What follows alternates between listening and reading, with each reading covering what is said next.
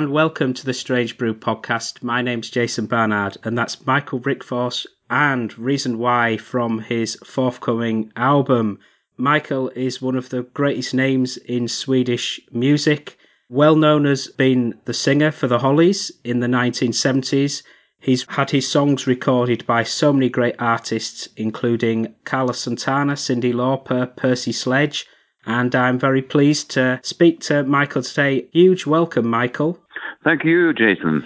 So we opened with Reason Why. Yeah. Can you tell me about the writing of that song? Well, it's about, you know, uh, decisions that we make uh, on our journey and that sometimes the decisions might have been not the great ones. But sometimes we make great decisions and in the end, you know, we, oh, oh time runs, it's so, the time is passing so fast and it's about that. The wrong and right decisions we made through life.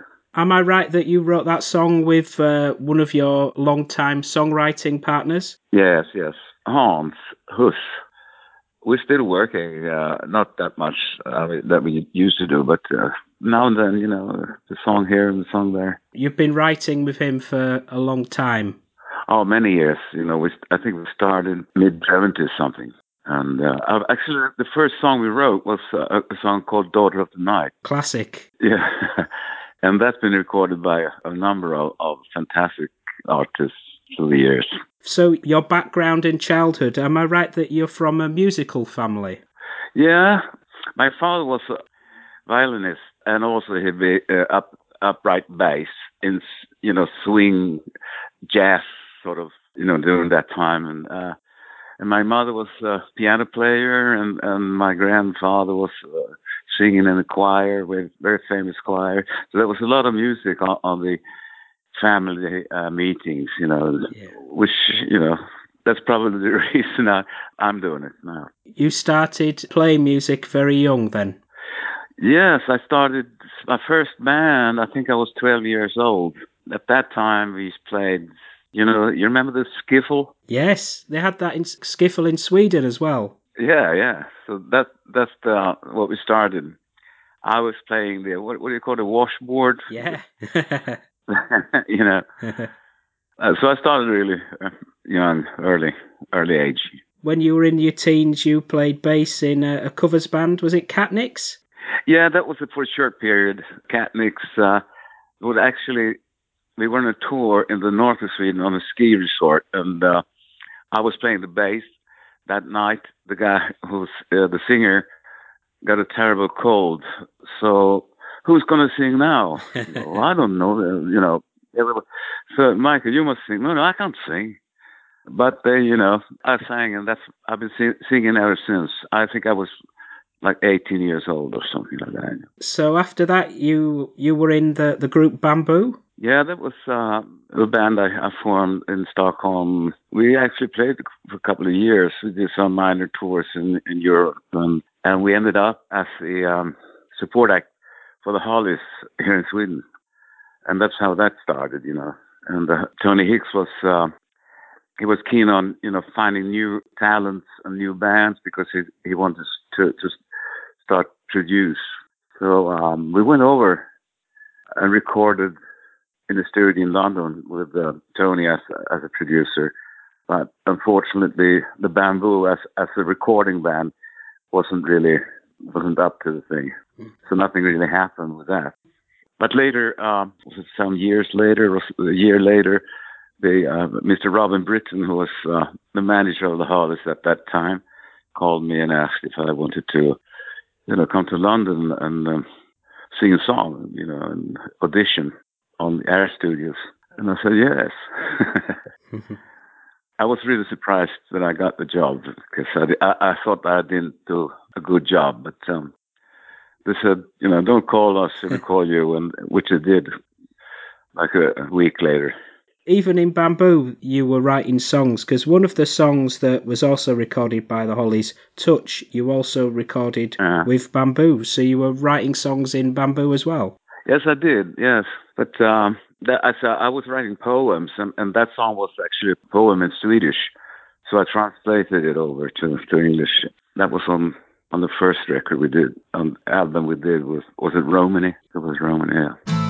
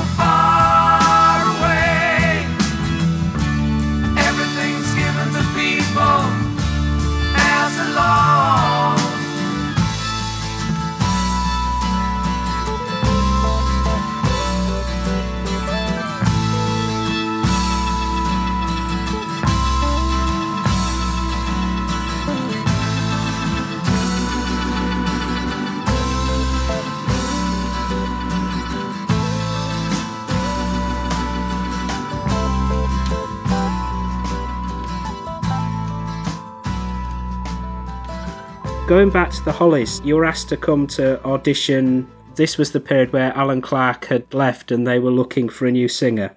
Yes, yes, it's true. I flew over, and the audition was at Air Studios uh, in London, and I remember there was a line of of English singers waiting their turn to audition, and uh, we all learned the same song, I guess. Was it The Baby, Uh, the song? the baby, yeah, it was The baby. I remember, you know, I re- really tried hard to learn, and and uh, now I'm going to show them. and I started singing. The first verse was okay. The second verse not as good as I wanted it. And when when the refrain came, I was totally out of tune. So I I screamed, you know, in Swedish, "Fan," which means fuck. And I, I saw them jump in the in the in the room in the um, and I said, "Uh oh, that's it." Anyhow, so they called some week later and said, "You got a job if you want it," and that was fantastic. Did you like the Hollies in the 1960s? Absolutely. You know, my band, we used to do a, a couple of Hollies tunes. So I, I really, uh, I really enjoy them. And, and my, my favorites were the Hollies, the Kinks, uh, the Who, the Beatles, uh, all that kind of band. Your vocal sound, especially on The Baby, is very soulful. Is that something that was natural, or did you also like soul artists? Well, actually, to to be honest, I that was the thing that I wanted to do because uh, ever since since I started to play the guitar and sing, I've been playing. One of my favorite uh, singers was a guy called Snooks Eaglin, which he inspired me. And he, I mean, he was a great guitar player and a fantastic singer. Yeah, he caught me. You know, it, it, I really loved his stuff. So I was more into that, but um, and the stuff we did with the bamboo was was a lot of soul, like Four Tops and uh, James Brown Right. and stuff like that. So uh, the Hollies was, was a bit different for me. You know, I, I have a slightly deeper voice than Allan, and I really had to struggle to reach the high notes in the beginning. But after a while, it came natural, sort of. The Baby was a hit single as well, so you, you were on the top of the pops here in Britain, weren't you? yeah, yeah, a couple of times. Yeah. What was it like coming over to England from Sweden? How did the music scene compare?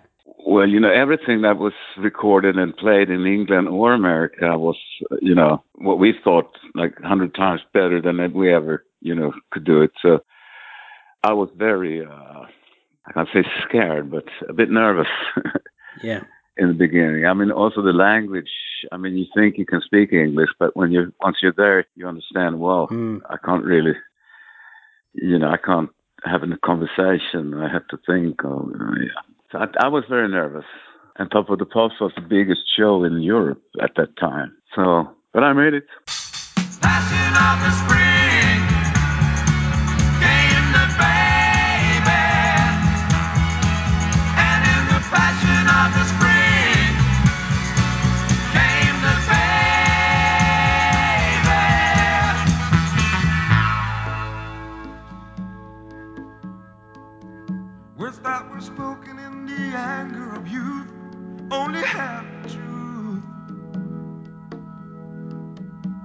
my child bride while deep inside her lie the real truth. He was the passion of the spring. He was the baby. And have forgotten in the passing of time the real crime. Brother and brother, we backs to each other the war sang. The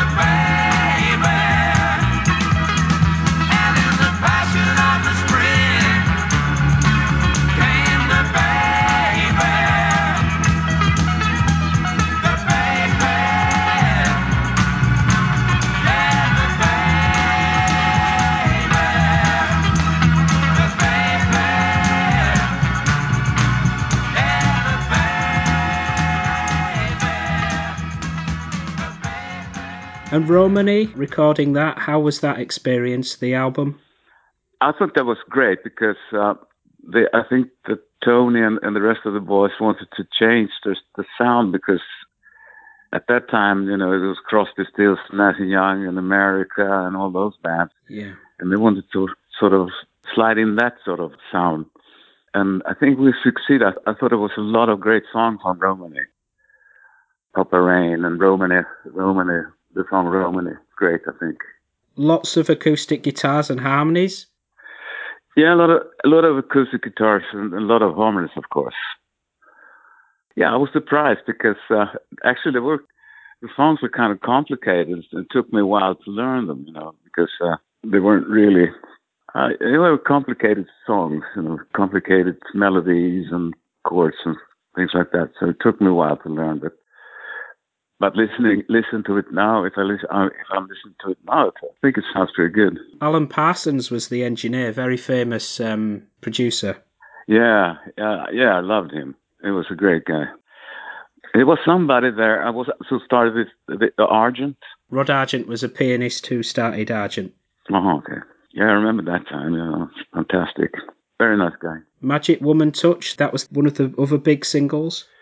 Yeah, I think so. Um, I know. I, I I still get letters from uh, New Zealand. Very very popular. I don't, I don't think it made any charge in, in England or America. The current Hollies band still play that song even to this day. Yeah, I know. Yeah, because I I met them at they were um, having a fantastic concert in Sweden some year two years ago, and I went to the concert and I went backstage and met them which was great fun. No, I remember they still played it when I was with a baby.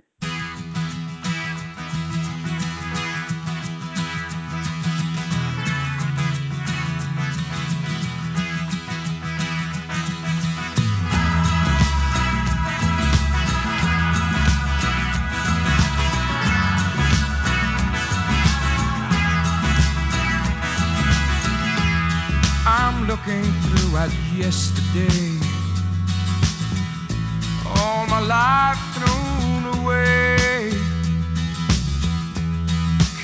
Searching for the same old clue. How can I get to you?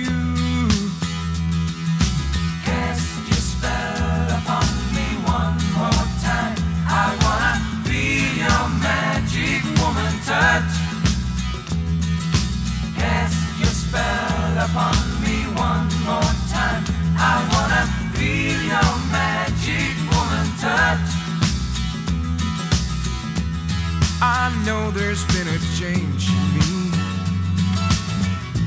Ask me why, I don't know. My friends no longer speak to me. Pass me by,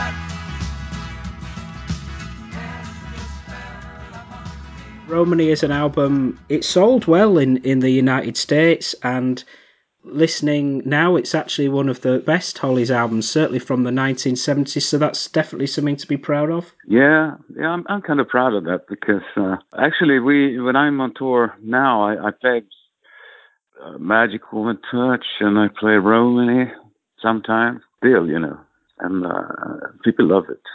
And then singing live with the Hollies. How was it singing a mix of new and older material? Was that okay, given your difference in vocal style with Allan? Yeah, as I said, you know, I mean their harmonies, uh, very higher pitched voices. So I had really to struggle for a while to um, reach the high notes, but on the very on the songs that was very very very high was uh, Terry Sylvester. He took lead vocal, so I, I did the the harmony to it or something like that. But it was um, I was amazed actually. We had the, on the first tour we had the f- the first gig was in Maine, some college in Maine, and we just been re- been re- rehearsing up to that moment. But once we were on stage, you know, it's like a the intensity and the energy was amazing. It's so different from the rehearsals. Yeah. that, that was very impressive. There's footage of the Midnight Special TV show in America, Yeah. which shows that so Terry Sylvester sung Long Cool Woman, and then you sung He Ain't Heavy, He's My Brother, and it, both sounded really good. Yeah, thank you. Yeah. Yeah, that was uh, the Santa Monica Pacific Auditorium, if I don't, if I remember what right. And we had the um, honor to have a, a fantastic uh, local band. The stage was totally full of Hammond organs and Marshall amplifiers and dancers and choirs, and it was so incredibly good. So then they took away all, they moved all their amplifiers and organs, and I remember we have one small Vox AC30, I think it was called. Yes. They look so small and innocent on this big stage. Hmm. But it turned out good. Turned out good. Years ago, the Hollies had the first major hit with a song that's now become a standard. He ain't heavy, he's my brother. And once again, let's hear the Hollies.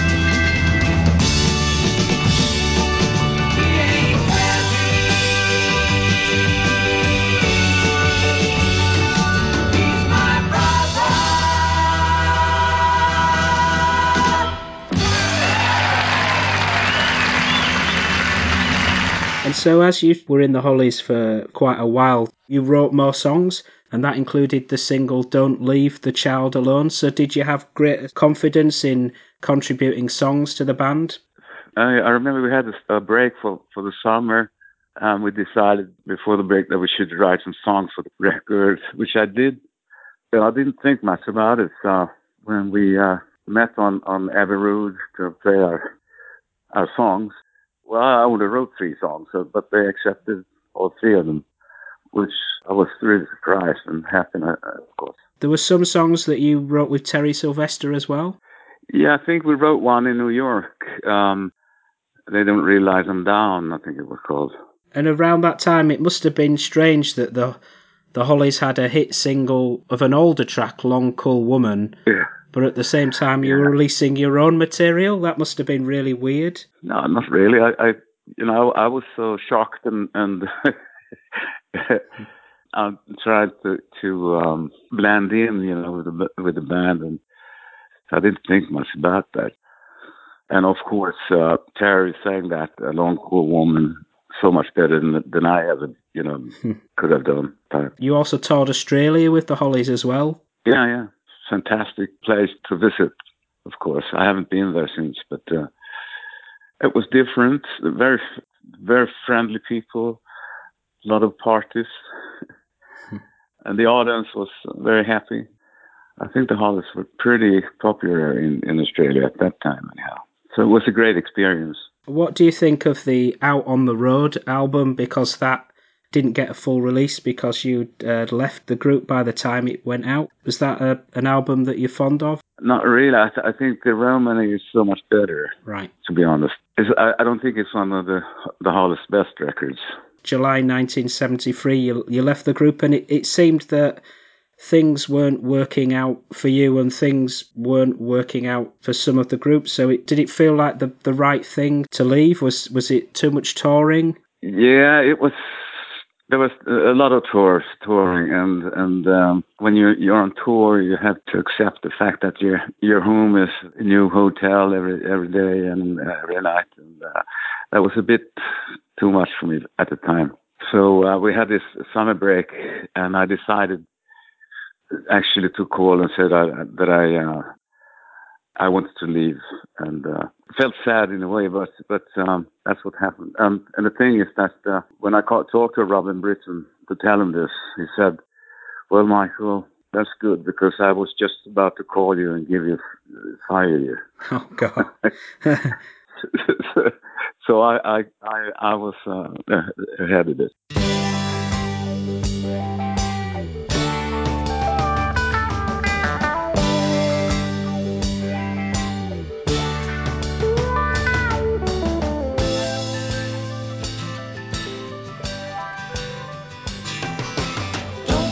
Alone. The strangers far away. Together we wanna see the moon from the same place where we used to play. The child light shining as the sun. Don't be afraid, cause I know where it all begun. Don't say another word. I've heard all I need to hear. Has it never in your lazy mind occurred? Only I know what you wanna share. The child light shining as the sun. Don't be afraid, cause I know where it all begun.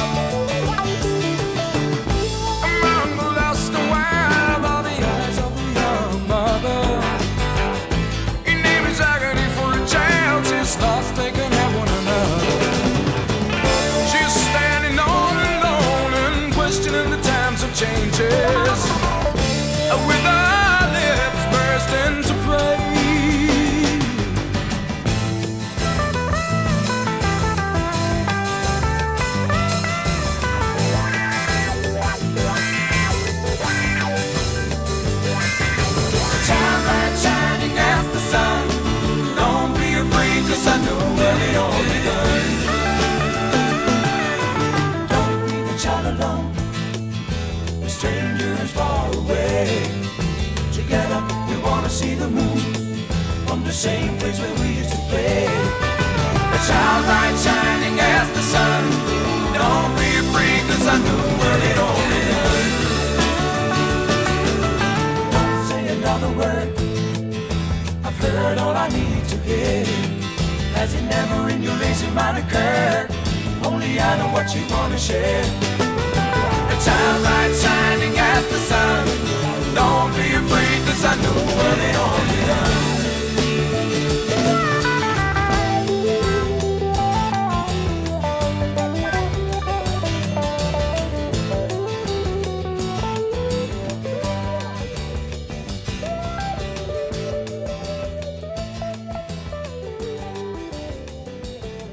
Very different situation now to recording solo material because you must have been so much more confident to really start your solo career by the mid 1970s, given the experience you had with the Hollies. Yes, yes, of course. I mean, tour with the Hollies in America and Australia and, um, and the rest of the world. I wasn't that uh, scared, or I don't know how to express myself here. Yes, you're more confident. Yeah, more confident, right. And then when I started to, write songs with my, my friend Hans Huss, uh, which is uh, incredible poet and uh, language, you know, he, he speaks English fluently. And uh, both him and I was very confident when we released the first record, uh, Daughter of the Night. We've now got the Carlos Santana version. Listening to your original, I could see why Carlos Santana would love the track because it, it's got a bit of a Santana feel even in your version. Yeah. What was the sound you were aiming for when you first wrote and recorded that song? uh, it was some kind of folk blues kind of sound. I just bought a new uh, new uh, Martin in New, uh, you know guitar in New York, and I loved it and played it all the time. And this just turned out one way in, one way out. Funny thing, I I read an um, interview with Carlos when he recorded Daughter of Night, and they asked him, "Why, Carlos? Why did you record that song?" And he answered, "Well, it reminds me of my childhood, you know, the uh, feeling, the sounds in the, in the alleys when I was a kid. And I remember writing the song. It was in Stockholm. It was a very snowy winter, February night. Uh, it's a bit. Uh, how could that sort of rem- remind him of the village in Mexico? You liked his version? yeah, absolutely. Richie Havens recorded it as well. Yeah, and Jim Capaldi as well? Jim Capaldi too. Yeah, but uh, I prefer. I like uh, Carlos' version. Do you know how Carlos heard of, of the song? You never know that. You know, it, it's Hmm. the music publisher said that we, uh, you know, we sound him uh, this and that, but um, I'm not sure. I think he actually heard my version on some radio station.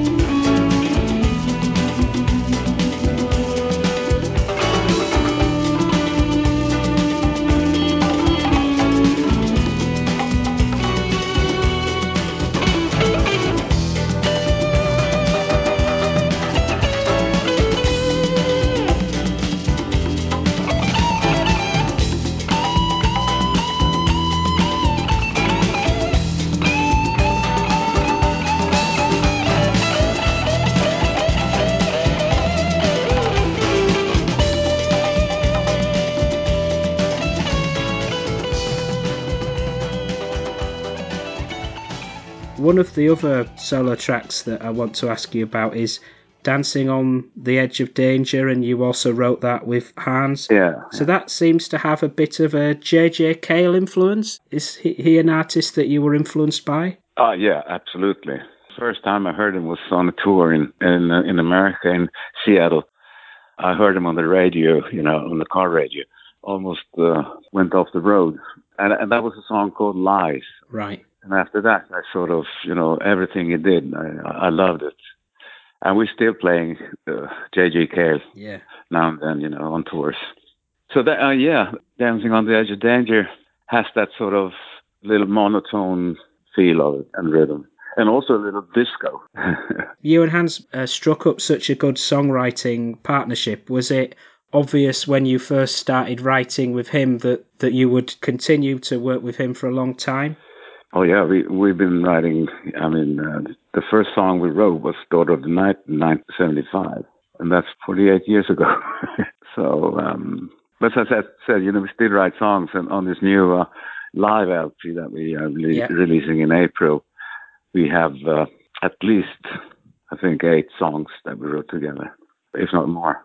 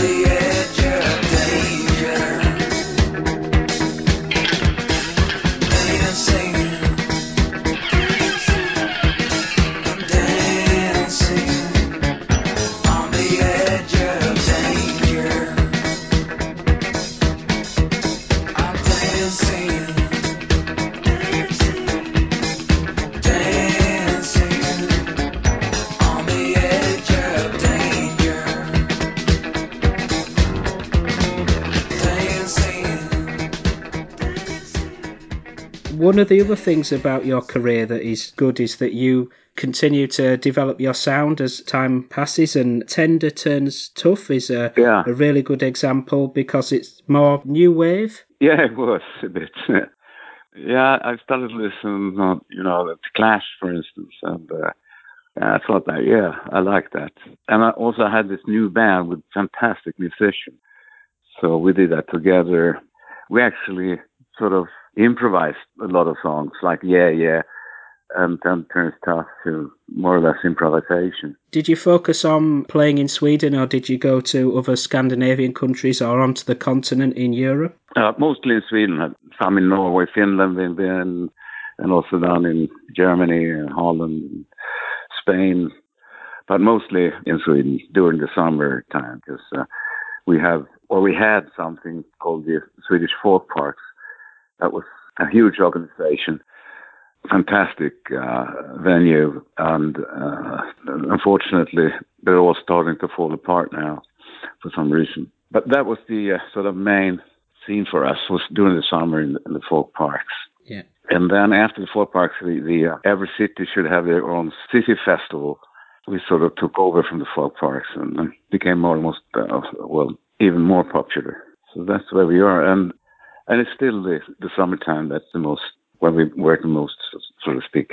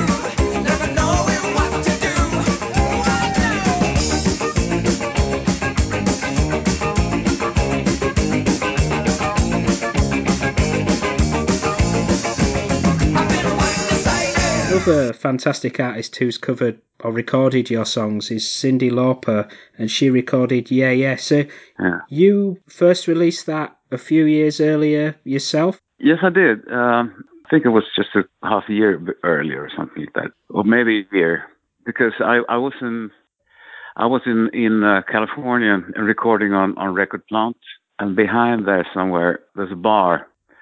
And a friend of mine came in and said, "There's a girl called Cyndi Lauper who uh, wants to record Yeah Yeah." I said, "Yeah, fantastic," because at that time I didn't know who she was, you know. Yeah. But she recorded it, and it was on this girl just want to have fun, and it was a huge success here. That must have been amazing. Yeah, it was because uh, actually she w- she had a party somewhere close to the record plant, and and somebody played my record on this party Ah. to her, and that's how she heard it first. Her album, She's So Unusual, is now Yeah, preserved in the Library of Congress as one of the most important albums in, in United States history. So with your song on it, that's yeah, that's incredible. yeah. It is. I, actually, both Hans and I are invited to the uh, Congress uh, Library as a, oh, to only Swedes, except for Birgit Nilsson, a famous opera singer. Wow. yeah, yeah, I was really surprised there.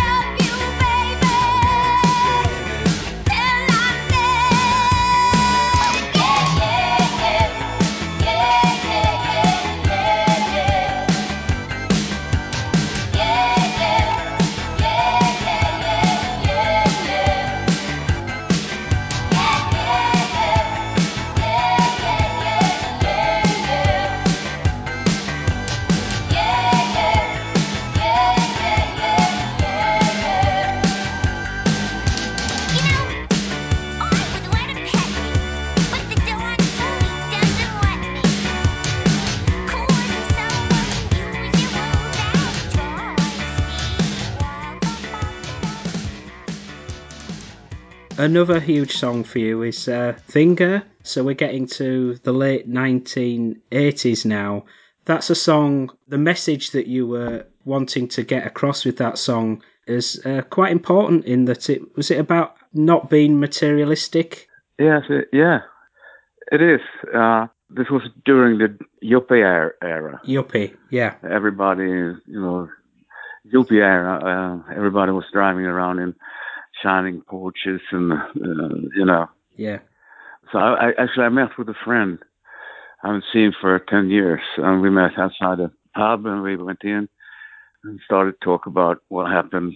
So he's, he asked me, well, if you, if you, if you had any money, what would you do? I said, oh, I don't know. I don't need anything really.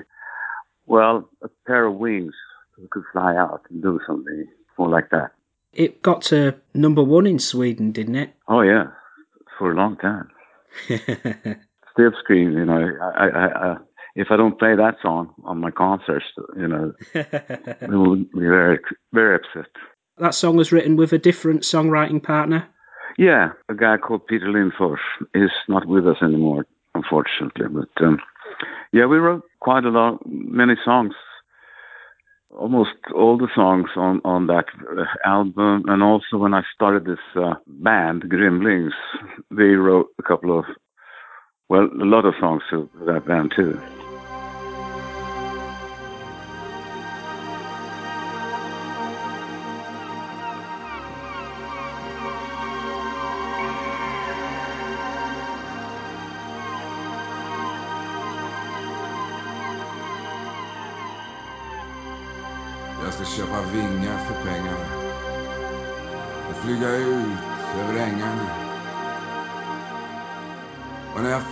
Tusen mil ska jag flyga tusen till. För att göra det man måste, det är göra det man vill.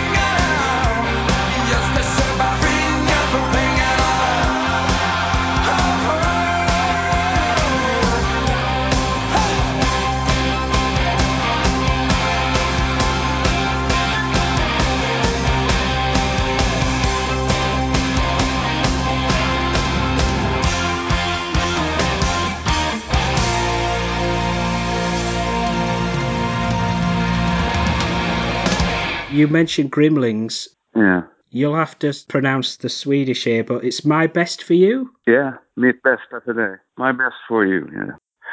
It was also number one for a long time here.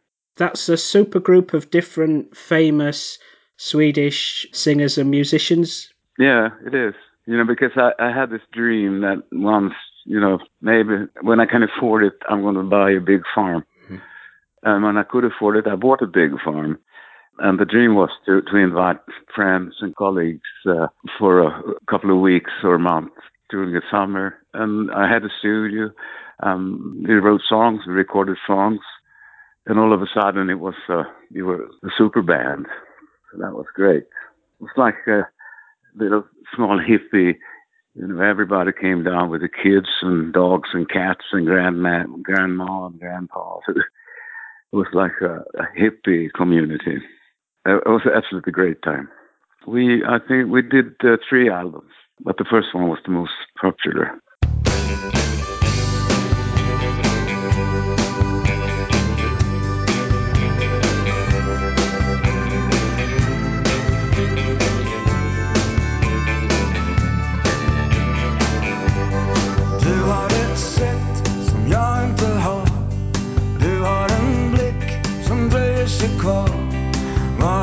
Säger, ja eller nej.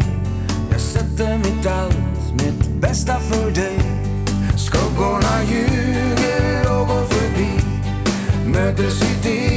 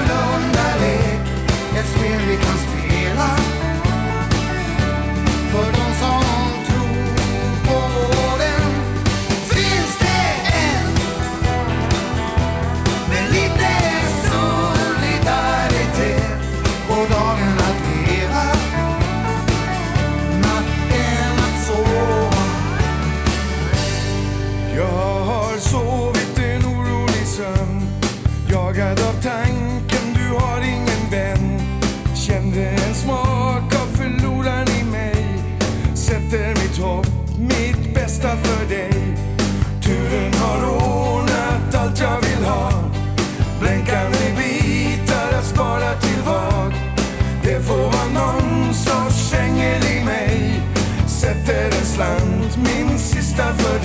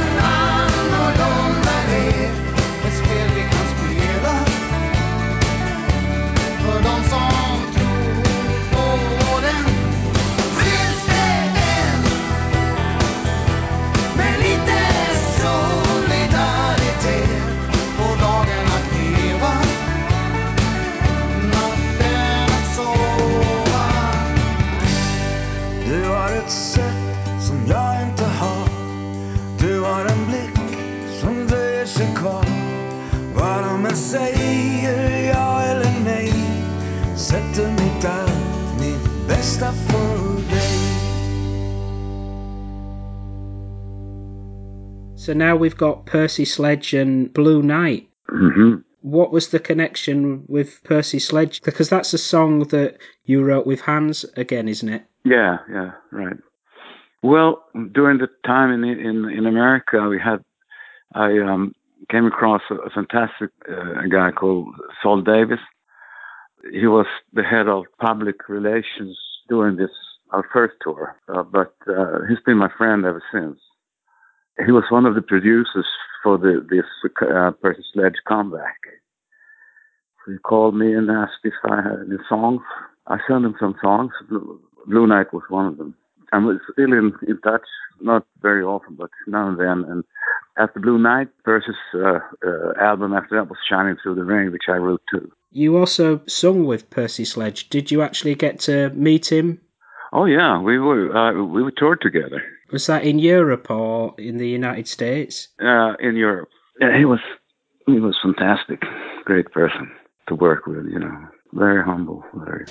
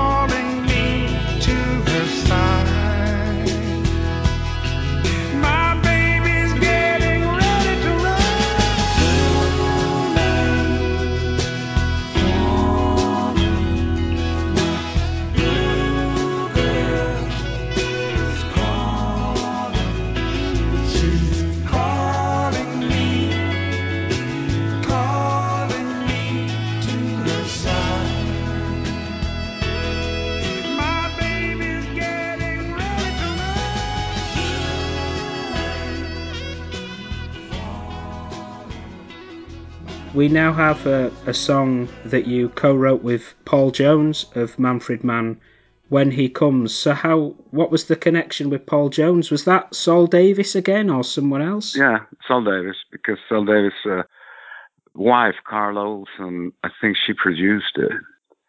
This uh, I over, and we wrote this song actually in the studio and recorded. I think Eric Clapton was there, as played the guitar too, at the Olympic. Olympic, I think it was. Oh, the famous London Studios Olympic. Yeah, I don't think it's there anymore. No. I think we were one of the last recordings there. But that was uh, fun. The thing is that I haven't heard the song since then. You know, I tried to find it on Spotify, uh, but I, I didn't find it. So you went over to London to record with Paul. Yeah, yeah. Did you write in person with him as well? Yeah, I mean, we wrote that song together. When he comes, I think it was called. Yeah. So we wrote that song uh, in the studio and recorded it, uh, but I haven't heard it since then. Would be nice to hear. Now's the time to. Yeah, uh, that would be lovely to hear. yeah. I can't remember it.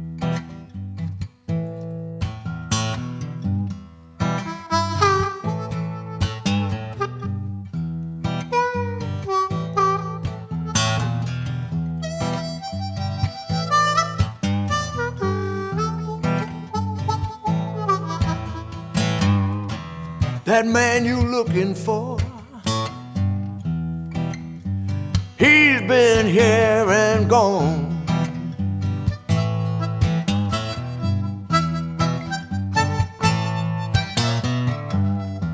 Yes, that man you're looking for.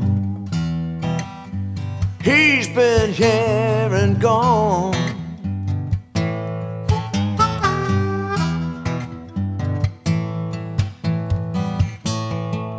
Oh, but don't let that throw you down. He will return.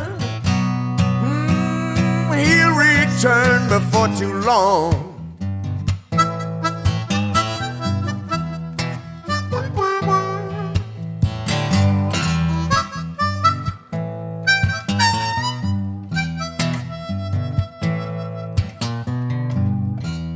No way of knowing he might come back again.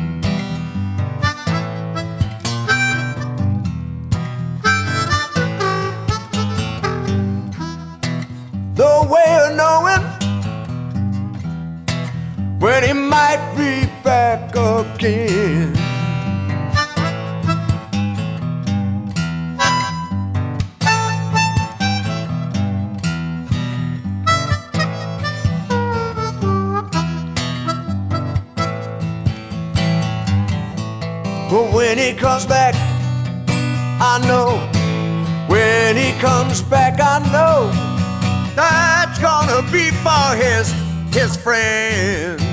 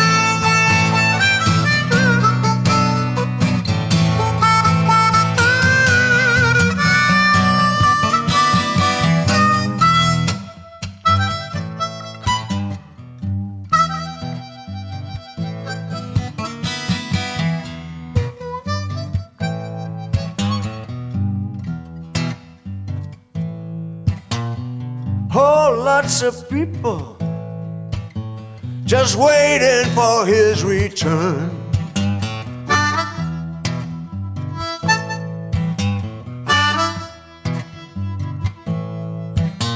Yeah, there's whole lots of people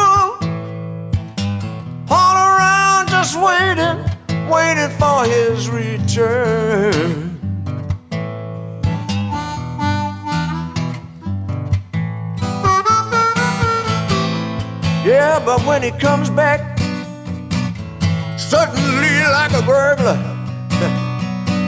there's something you got to learn. Got to learn.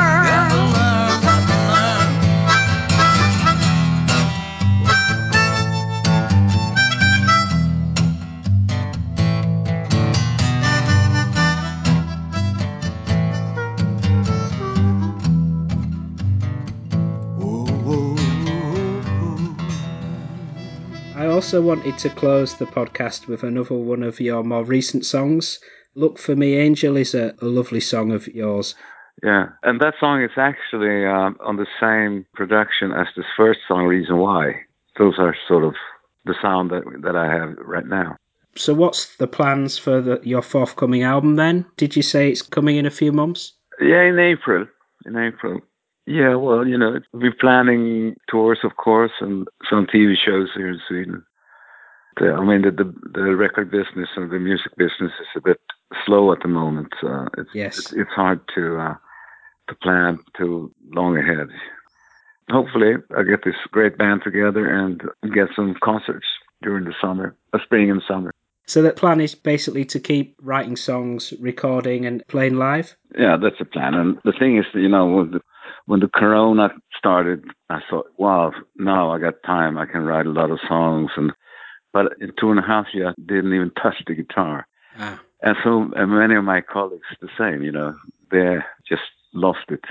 But it's slowly coming back. That's great to hear.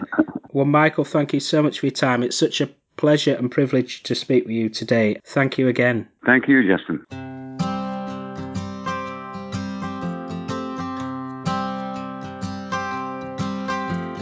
Look Shine your light on me. Show some comfort for a stranger. Set my spirit free. I've been slipping into darkness. I've been howling at the moon. So look for me, angel, and bring me homeward soon. So look for me, angel. I'm lying on the ground. Used to fly like an eagle, but a hunter shut me down. I had golden wings of freedom, but I tore my soul apart. So look for me, angel, and mend my broken heart. Back to life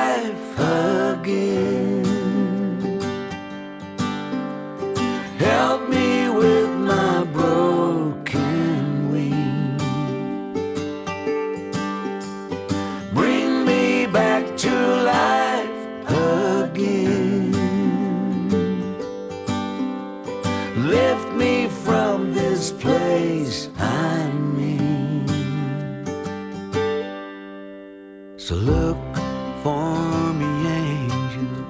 My flame is burning low. The sun is slowly setting. Got no place left to go.